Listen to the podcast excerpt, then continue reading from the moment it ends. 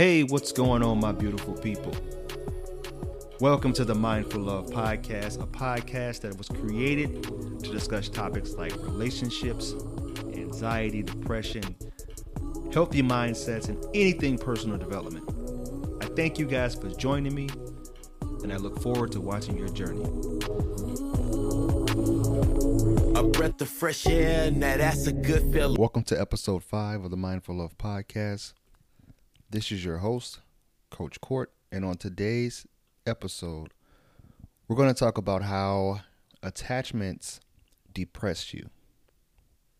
Now, what that means is the things that you have in your life that you tell yourself it is an absolute must to have in your life, it's a lie, it's false.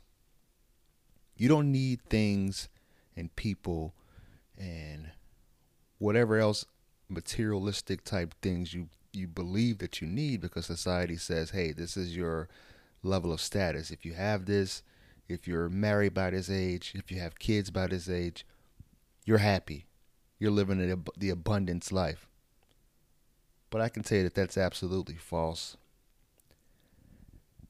If you think about the different spiritual teachers, the different people who teach you about the way, the way of living, the happy way of living, the way of finding happiness within, none of it has anything to do with things external. They all talk about your mindset and how your mindset, the way that you think, being able to control yourself, self mastery is the way of true happiness we could take this back to any type of spiritual teachings, whether it be Jesus, whether it be Buddha, whether it be Lao Tzu, um, anybody that has been one of the most influential um, people who've walked this earth. If you think about Jesus, he said, If anyone who wants to come after me, he must deny himself and take up his cross and follow me.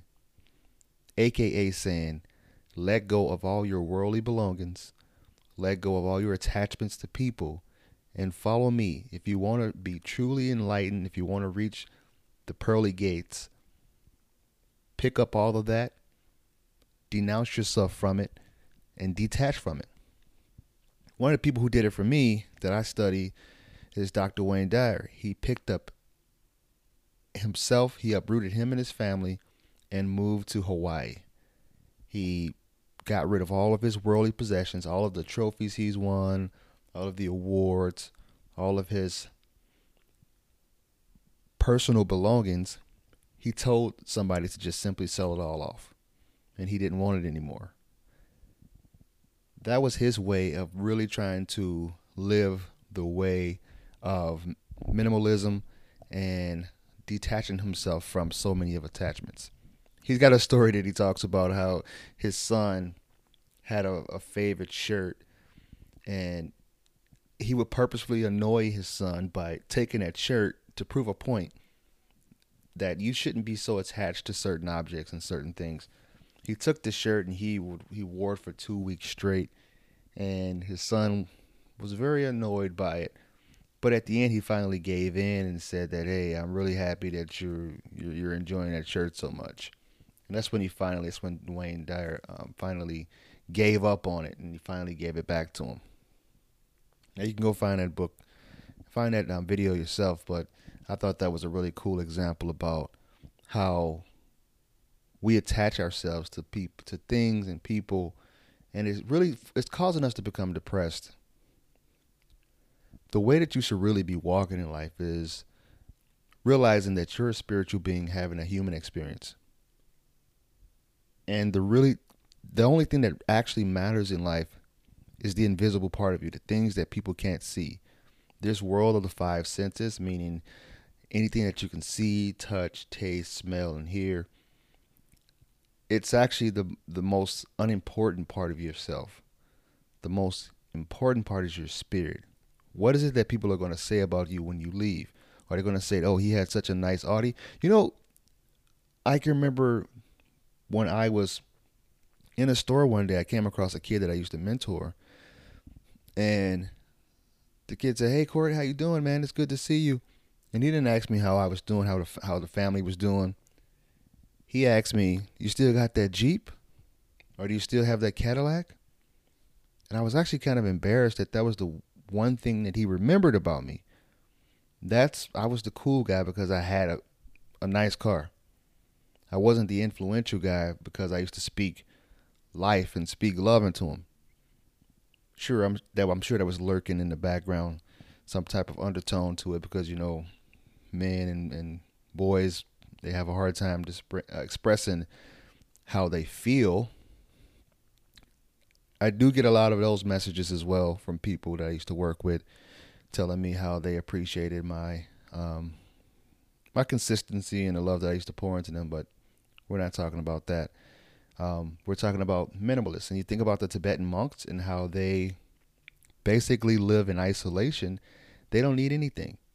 They don't need anything to be happy and to be healthy. If anything, they're just trying to reach that state of nirvana where they completely become enlightened and they understand that this world of the five senses is purely temporary.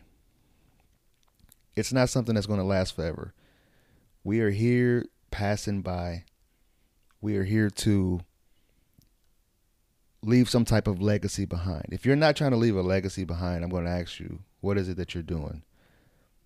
If you're going to work nine to five just so you can simply buy the nicest TV or you get the nicest car or you can buy the nicest belt, which I think is absurd. But, you know, everybody's happiness looks different. What is it that you're doing? If you think about the animals, the animals on this earth, they have everything that they need. The seasons change, they survive. You see them the next season. It's not like they curl up in the corner and die. Whatever being is giving it to them and allowing for them to continue to be here, they have everything that they ever need in life just by being born, just by being placed on this earth. They're already taken care of by God. So I challenge you to think about the things that you can give up in your life. What is it that you can donate? What is it that you can detach yourself from? If it's a relationship that needs to end, you need to really consider ending that relationship and turning that person free. If it's a job that you no longer like, doesn't serve you any purpose, think about detaching from that job. Protect the most important part of you, which is your spirit. If your spirit is starting to get diluted, becoming weak, becoming resentful and remorseful about a lot of the things that you have done in life and where you're going in life, focus more on that.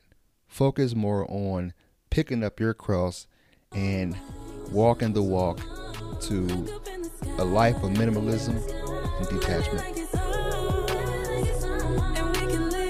don't feel like it's not mine.